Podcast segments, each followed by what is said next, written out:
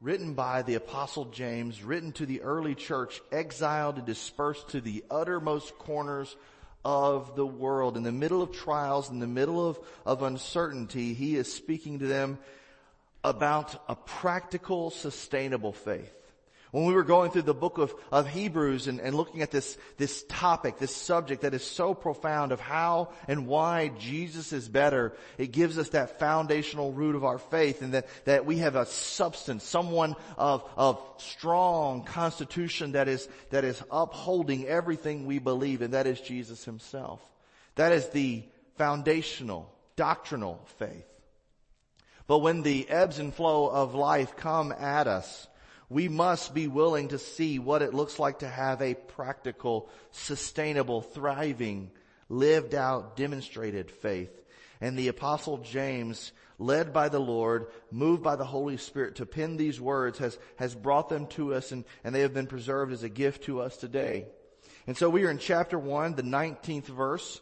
We're going to be on page 1071 if you're following along in our Pew Bibles. It will be on the screen front, behind me. But I'm going to ask that you stand in the honor of reading God's Word, His preserved gift to us, as we prepare to study and grow in our knowledge of the Lord together today. Verses 19 and following, the Word of the Lord says this, My dear brothers and sisters, understand this. Everyone should be quick to listen, slow to speak, and slow to anger. For human anger does not accomplish God's righteousness. Therefore, ridding yourselves of all moral filth and the evil that is so prevalent, humbly receive the implanted word which is able to save your souls but be doers of the word and not hearers only, deceiving yourselves. Because if anyone is a hearer of the word and not a doer, he is like someone looking at his own face in a mirror. For he, he, he looks at himself, goes away, and immediately forgets what kind of person he was. But the one who looks intently into the perfect law of freedom and perseveres in it and is not a forgetful hearer, but a doer who works, this person will be blessed in what he does. If anyone thinks he is religious, without controlling his tongue, his religion is useless and he deceives himself. Pure and undefiled religion before God the Father is this, to look after orphans and widows in their distress and to keep oneself unstained from the world. Let us pray. Lord Jesus, today as we read this letter that you, the Holy Spirit, you inspired in the hands of, of these men and you have made it inerrant, infallible, it is inspired and perfect. It is beautiful and it is good for our souls. Today I pray that you, the same spirit who moved to pen and, and, and persevere these words, you would be the one that illuminates them for us. That we would not read them as mere text on a page, but see them in their source as coming from you. That you would give us revelation of how it, it shows and shines a light on who you are, Jesus. That you would help us interpret them rightly, handle them correctly, not ashamedly, but as one approved. And that in all of it, Lord, you would help us apply it. For it would be of little use if we came in here and learned facts, but did not leave this place overflowing with the works of faith that follow these, this beautiful text, this gift. So Jesus, have your way with us today as we learn from you. In the mighty name of Jesus, we pray this prayer. Amen. So as I shared with you, James is written to the church. It's one of the first letters, uh, according to scholars, first penned documents in the New Testament. So out of all the 27 books of the New Testament of your Bible, James is thought to be the oldest Uh, the oldest being a letter and being written because they were in a time of persecution, Jewish persecution that had dispersed the peoples abroad. If you're wanting to know about when this happened, you can look at Acts chapter 7 and 8 and see what happened after the stoning and martyrdom of Stephen, uh, one of the early diakonos, an early evangelist. Uh, he, diakonos meaning deacon, uh, and, and he was a person fervent in his faith and after proclaiming proclaiming it, he died for his faith. And because that rocked the church, thousands were thrust and dispersed outward. But it wasn't like this was some catching God off guard moment. God had his purposes in pushing the church out, calling out the called so that they may share of God's goodness. They may share of the Christ to the nations, to the places where they were sent. And many of them did. But it did not mean that their life was free of hardship. First losing your geographical normalcy, your, your location where you're used to being, and now being sent to other places, that automatically presents itself with a certain uncomfortableness. It, it, it presents yourself with a, a level of difficulty. But also the fact that even in these new places, this, this message of Jesus, a Savior who was promised and prophesied in the Old Testament through the ages, coming and living a perfect sinless life, dying with a, with a love for his people on the cross in their place and rising again and us living out such a faith in a way that says, hey, we want to demonstrate his effective life around us. And we also want to live a holy life that reflects his holiness, that reflects His righteousness. It can present an uncomfortable surrounding. It can make others push away and press in at the same time on your faith. And here James's aim by the Holy Spirit is to give the church the supply and the remembrance that they need of what is a sustainable, thriving, demonstrated, practical, growing faith. And as we look at this, one of the reminders that James presents after speaking about the trials that they faced, addressing their immediate situation, he goes on to addressing the remedy. He goes on to addressing what, what is needed to, to be the, the help that you need in this time. But he doesn't do so lightly. He doesn't say, oh, just read your Bible more. It just get the word in you and, and, and live it out. No, he begins with a warning about how they listen. He says, I'm warning you against a pretentious pretending. Uh, that kind of listening that deceives and does not lead to a life of practice and obedience. It leads to a lot of talk without serving. It says one thing and does another. As I was studying this, I re- recalled a moment where whenever I was in orientation for school, we were called in and, and, you know, we're a bunch of rambunctious 18 year olds and when we're called in for orientation and, and we go to this like meeting and it was like a lecture, but there was not going to be any test. You really didn't have to take notes. You just kind of had to listen and be present. And it was amazing how much, much of us probably just, it just went all over our, over our heads and, and, and never really sank in what was going on in the middle of that orientation. Why? Because we weren't required to take notes. There wasn't a test. It wasn't like this was going to be put into practice. It was just some general knowledge. One professor puts it this way, this is like being a listless listener, someone who willingly puts himself in a place that they can endure a speech or a lecture or even a sermon. And they do so because going in, they have purposed it will not change a thing. I will not be tested. I will not have to be transformed. There will be no correction. There will be no challenge. And what they do is they say, I recognize the need to be present without having to be present. Without actually having to participate. And they mistake just simply hearing for learning and obeying. And so here we have these messages of, of, God's word and, and these learned new truths that the church had and, and many of them even born again as the letter is being circulated. But James wants to know, are we really being learners that are moving to being doers?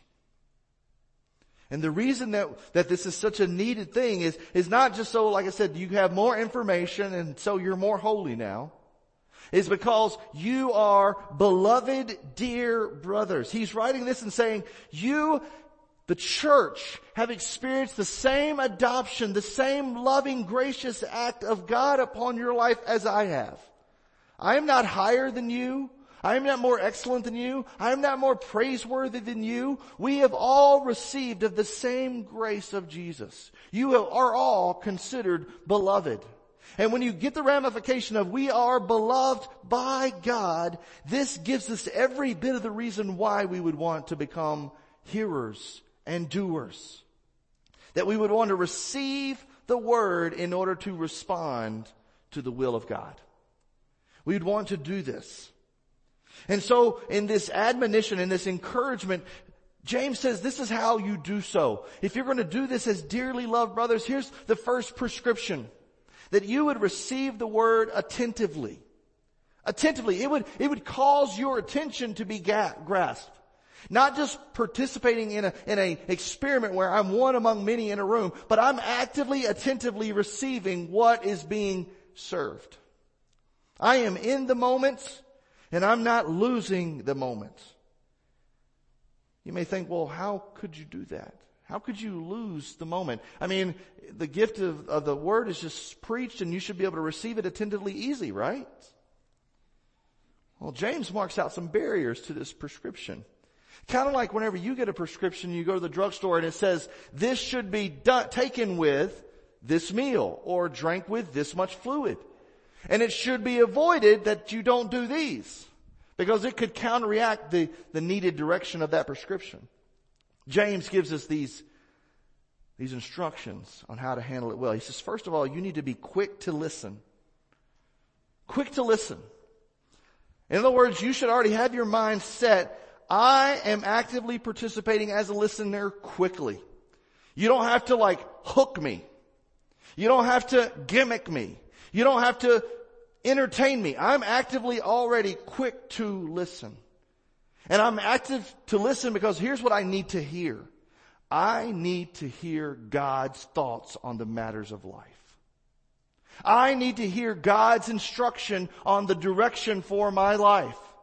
Not only as an individual disciple, and we all have that commonality, that common call, but also collectively as a church, but also individually in the application of God's Word and in the significant areas where some other people may have grasped this, but I'm still working on it.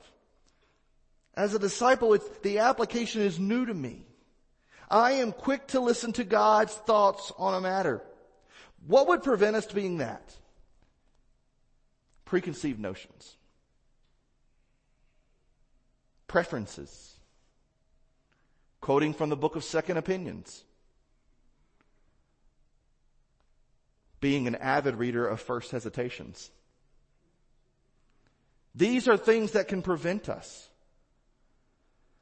Whenever I was doing youth ministry, I would definitely have at certain moments larger crowds of of students that their proximity to the things of faith and and the and the, the teachings of Christianity were sometimes very new. And, and I could not ever look at them in, in a way and say, all right, these students automatically have a biblical background, a, a biblical literacy, a, a biblical practice and, and methodology in their home. I, I had to remember that, that they were sometimes coming in with fresh ears, but also they were not. Many times they were coming in with preconceived notions, maybe things based on people they admire, people they've heard before, and, and, and already they've filtered in a decision before they've ever heard the news before they've ever gotten the knowledge laid on them. And that would sometimes prevent them. Maybe they come in and say, you know, all churches are the same. They just all want the same thing. That guy's only about your money. Or, or they would just, you know, they're going to just tell you a bunch of things that you, that's just wrong, and they're not really wrong. And they would come in with these preconceived notions. Here's the thing, whenever we have these preconceived notions, it's automatically put an obstacle that says, you know what? I probably should be present, but I'm not going to be quick to listen. And when I'm not quick to listen, I'm not prepared to hear God's thoughts on a matter. Even though God is the one who's been graciously active in presenting something of his own choice that he didn't have to do. He didn't have to take time to share this loving, gracious truth with us, this life transforming word. But he did. Verse 18, James says, he says, by God's own choice, he's the one that gave us birth by the word of truth so that we would be a kind of first fruits of his creatures. You see, Christianity, we talk about it being a relationship rather than a religion at times. And, and we do it because in a religion you can get by purely on activity. If you just follow the formula, you're, you're pretty good. But uh, Christianity is a religion, but it's also a relationship. It cannot survive by just purely doing a formula. You have to listen to God. You have to abide in His Word. So you must be a listener if you're going to abide and live by it. Not only must you be quick to listen, you must be slow to speak. As, as one pastor says, with two ears and one mouth, we should be twice as invested in listening wholeheartedly than we are at our usual activity of airing our own limited point of view. But one thing that we normally do, instead of having the two ears engaged, we overload the one mouth. And if we're already saying, hey, I, I am limited and have my preconceived notions of what I think, and I'm not listening to God's thoughts on the matter, what I'll end up usually doing is start saying my thoughts. And the problem is, as we saw before in the earlier part of this letter, our human experience, our human wisdom is already limited. It's limited because we do not know every single aspect of reality at any given moment. It's limited because we don't know every angle of what's going on around us. It's limited because we have not experienced every single detail of life. It's very amazing to me at a, as, as young as I am and as young as I was. I get it. I'm young and I was younger and I'm not as young as I used to be. I get that. But it is amazing to me that at 18 to 25, I had all the remedies for every generation, every perspective, every point of life that I had never lived. I didn't know what it was like and I still don't know what it's like to be a retiring adult. I don't know what it's like and I have never known what it's like to live on the street. I have never had that life. You may have had that. And yet to have this knowledge to pretend like I know every single experience, every single moment, and the truth that is needed for that is foolhardy. And yet many times we're ready to air our own limited point of view instead of listening. Being slow to speak, quick to listen. But also this. Another instruction for this prescription is being slow to anger. What do you do if you do not like what God has to say when it comes to contrasting with your own limited human perspective? What do you do? How do you respond to that? Now there are many types of anger. There's the storming out, I'm not going to take any of this, I'm gone anger. There's the closed off, silent treatment anger. There's the, well, I'll just exist, but I'll pretend you don't anger. And there's the, no, no, no, no, no, no, no, no, no, no, anger. I don't want to hear that.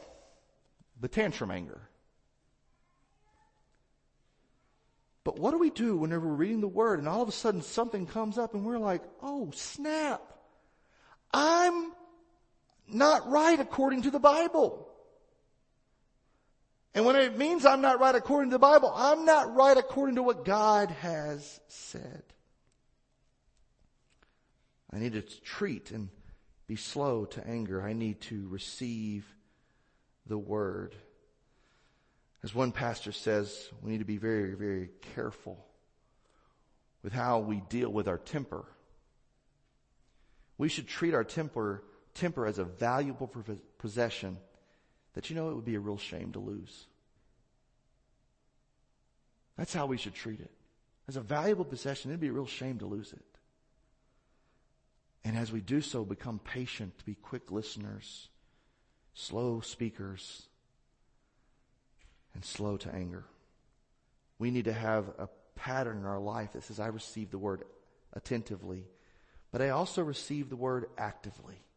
In verses 20 through 21, he, he says, for human anger does not accomplish God's righteousness.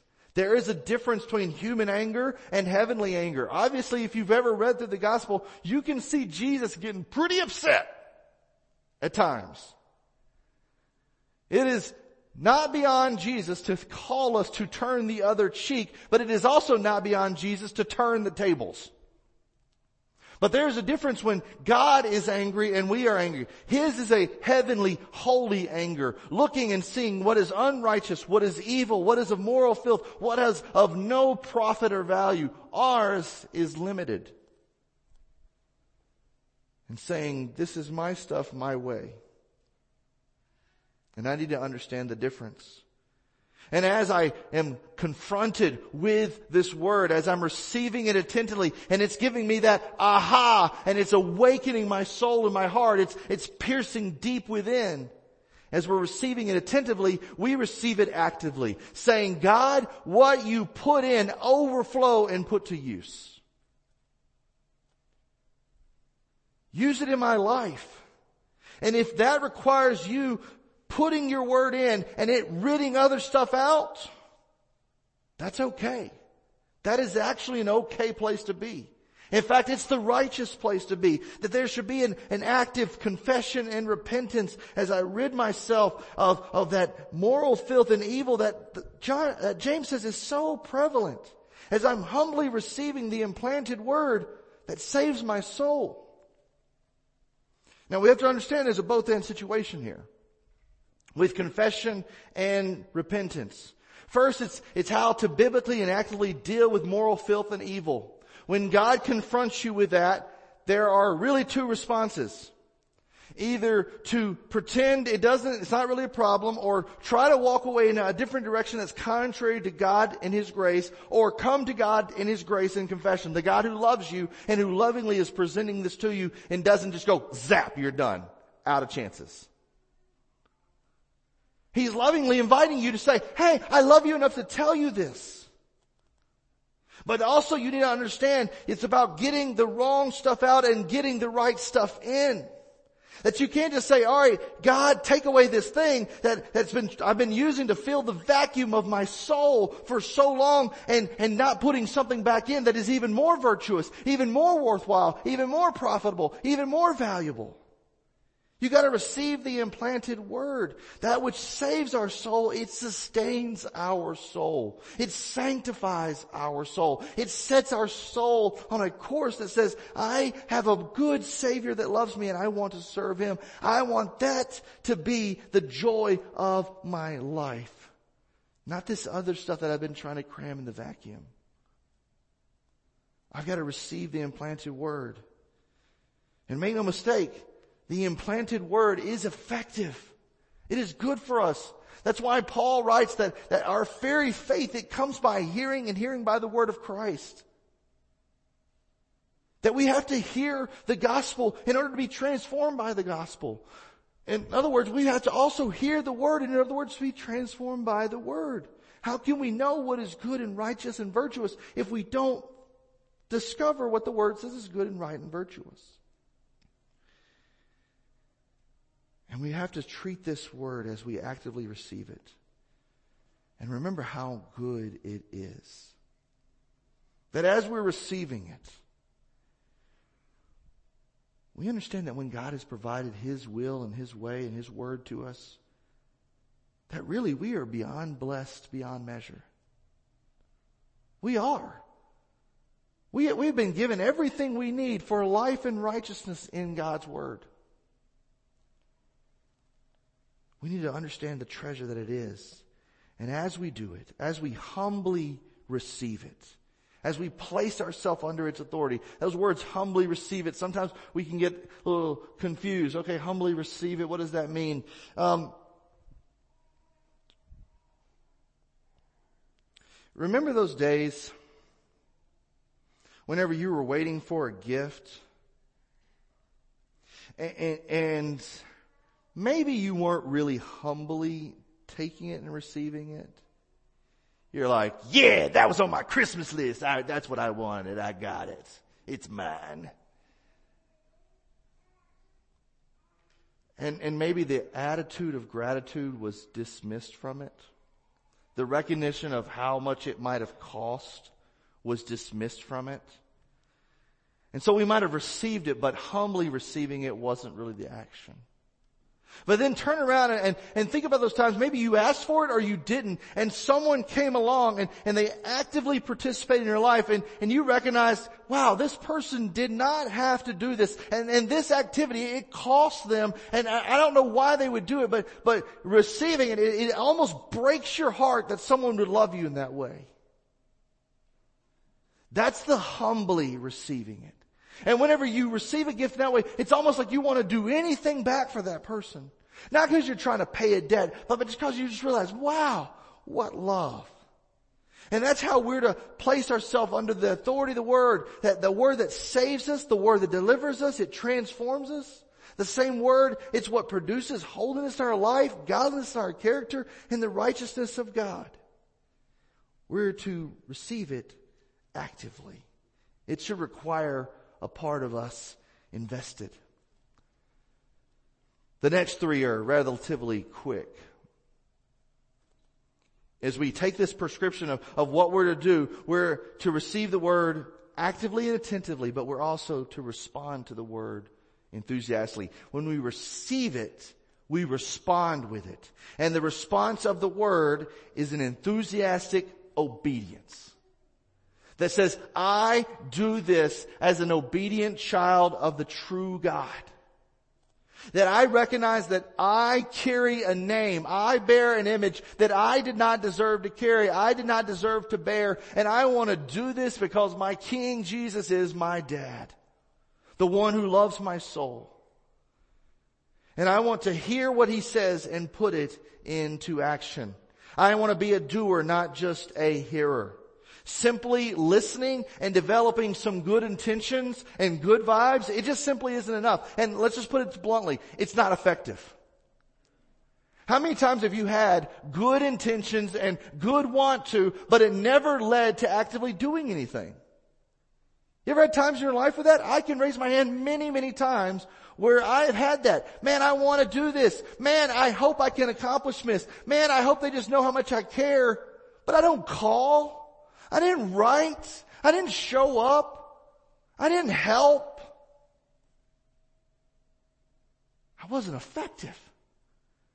At least I wasn't effective just me thinking to myself, this is what I should do, but never doing it. Me hearing, well, this is what you should do, but never practicing it. It's not enough, and it's definitely not effective. But we are meant to be those that reflect the word. As we respond obediently, what we're doing is we're reflecting that this word is valuable. This word is profitable. This word is good. And we're to reflect it. I love reflections. Obviously, we live in a world that loves reflections right now. If you just turn on social media, you can see how many selfies there are. And I have toned down a bit. I know I, I for a while there it was pretty bad.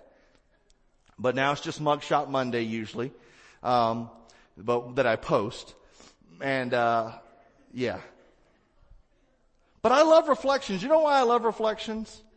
If you, if you, if you don't put filters on them or anything like that, a reflection just shows the real reality of what's there. It helps you see like, alright, this is what's behind me. Good, bad, and ugly, that's what's there. It just shows the reality of what it is. It's not changing it.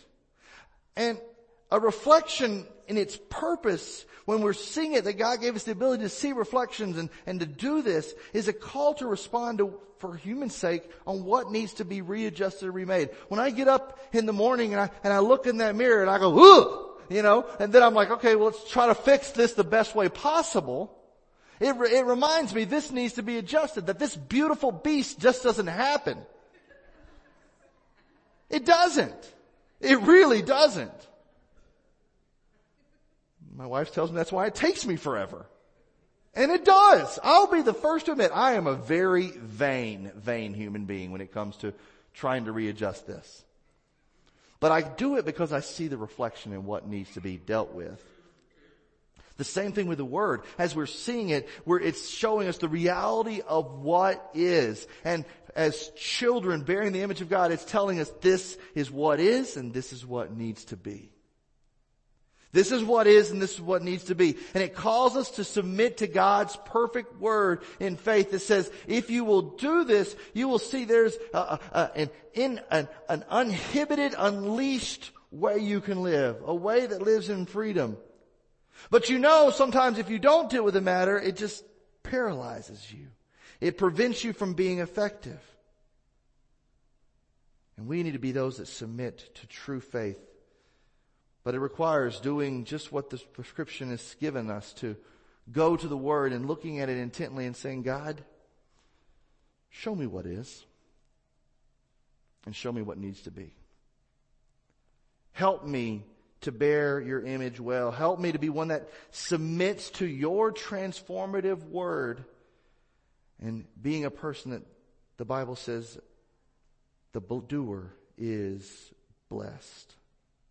It's meant to be a part of my life that I respond to the word enthusiastically with a want to beyond just having good intentions by obedience. But it's also by respecting the word verbally that if it's going to be a part of our life that overflows, guess where the most natural part of that overflowing is? The number one spot that there, there's the evidence of something going on in someone's life. Where do you think that is? It's our words. If there's any spot that automatically actively shows something's going on that's different in a life, it begins with what's coming out of the lips.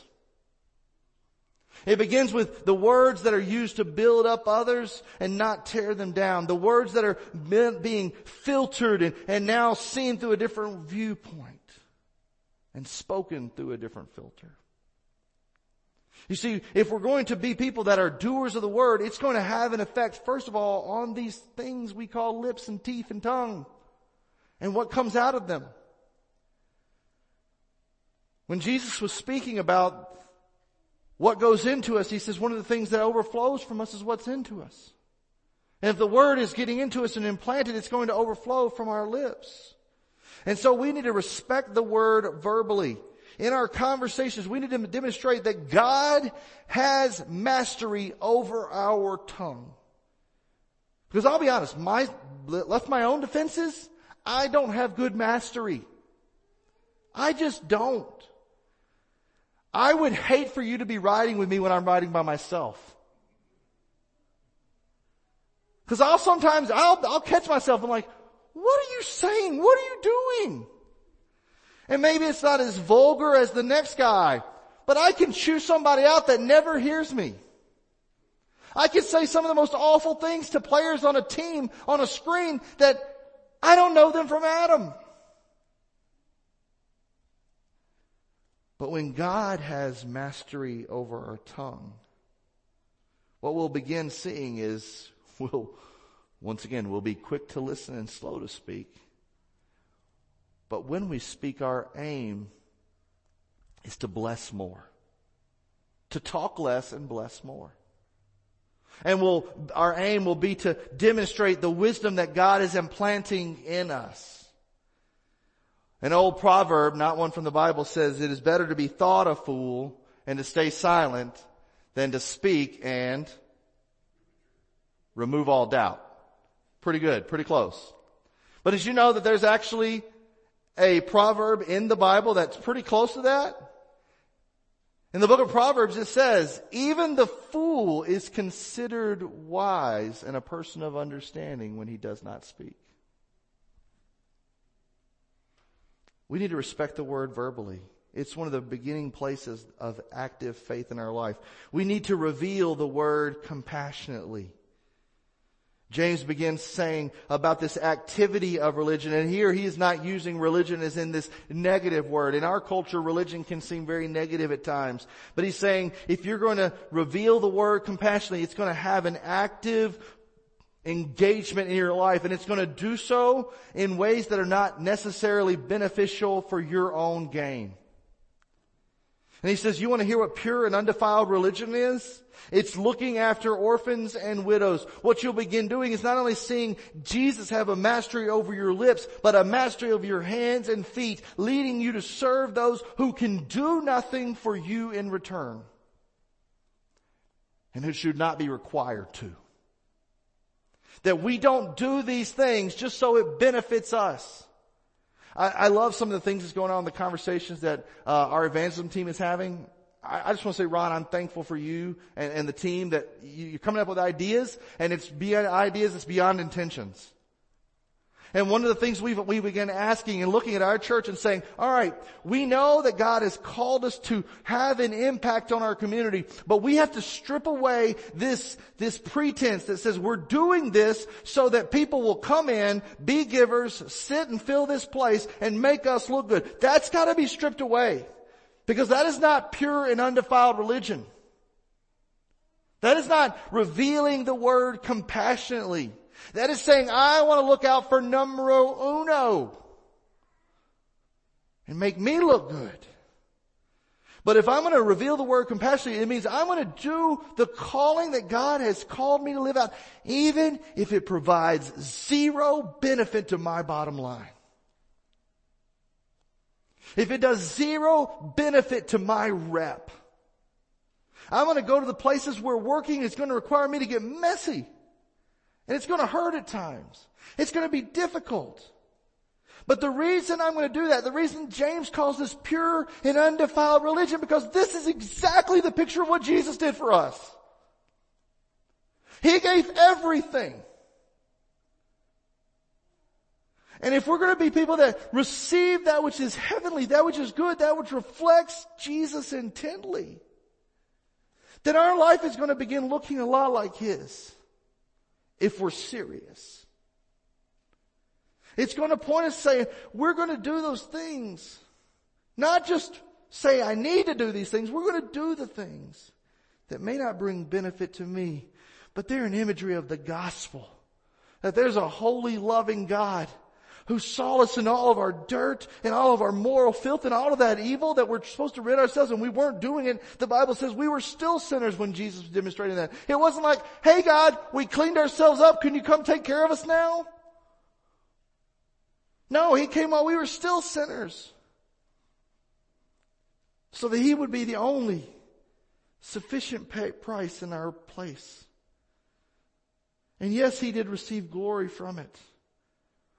But the overwhelming good that we've gotten, we are the ones that are truly blessed. And as he did it, he didn't do it so he says, all right, well, I've done a little bit. Now you have to work your way the rest of the way. He did it so it would be a humbly received gift. That all who received it, their eternity would be changed. They would have life eternal with him and they would have life transformed here and now and forever through him. And it became because he chose of his own will to demonstrate his love towards us. So what do we need to do? We need to receive the word attentively, saying, God, push away, dispel the preconceived notions so that I may be quick to listen, knowing that when it comes from you, it is more valuable than gold. I need to be slow to speak and not say, well, but, but, but, but God, but, but God. No, God help me to see what is right and true. I, I, need to not be angry. I need to re- receive the word attentively. I need to receive it actively and see that it's going to put me into an active way of life. I need to respond to it enthusiastically as an obedient child. I need to respect it verbally. I need to reveal it compassionately to others that, that need it just as much as I do. And I need to regard the word demonstrably. The last statement is to keep oneself unstained from the world. And here's the big deal. That is in no way possible on our own skill. That is no way possible on our own merit, on our own works. It's not possible. And you've probably seen this over and over and over in your life. You say, man, just at the point where I feel like I've gotten cleaned up and, and the stains are gone, splash, sploosh. And maybe it was something that happened to you or you just went, hello, splash, into it.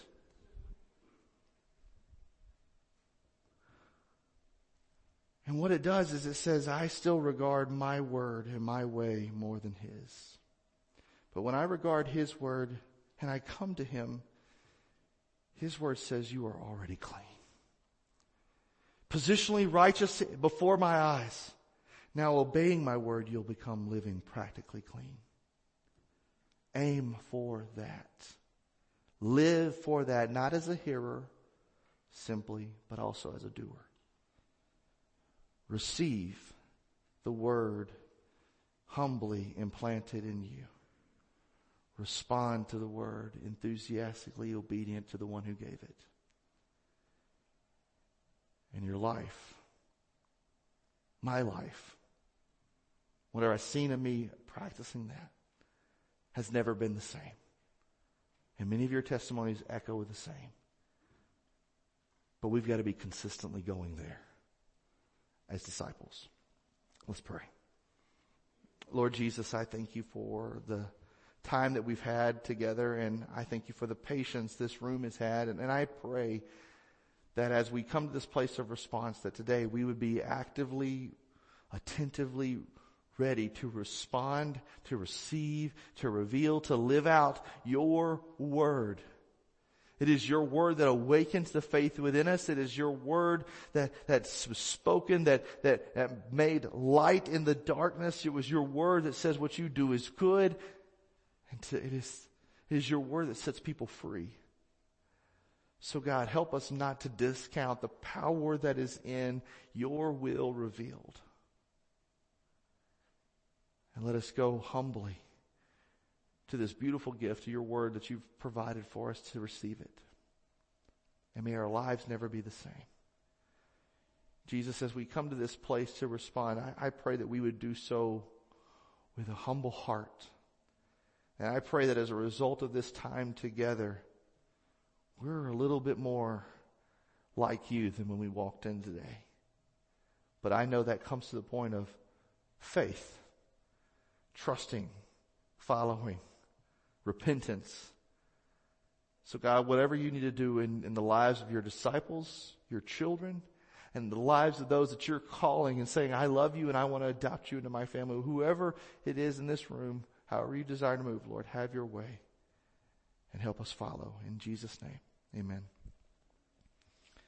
At this time, our musicians are going to play, and as we do each week, we're going to have a time of response. And I don't know what that may look for you in this particular moment. It could be that you're here and you say, I want and need to know this Jesus that, that the Bible is making known. I, I need Him to save my soul. I need to place my faith and trust in Him. I need to repent and turn and follow after Him. And today, if that's you and you say, I, I know that's what I need, but I'm not sure how to do it. If God is impressing that on your life, I would love to share with you what that next step looks like.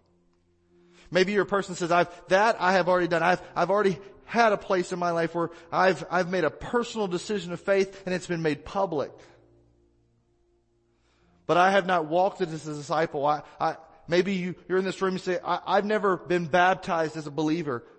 I, I am not united in covenant with a church right now. I am not living out my calling and I've been running away from God and I need to follow after Him. If those are areas of your life that you would like counsel and someone to pray with you, I'm going to be here at the front. But even if it's not one of those, maybe if it's an area I didn't cover, I'm still going to be here. The challenge for you is to follow in the way God is leading you to follow. We're here to help along the way, but it's you that must choose now in faith to follow what God says that you must do.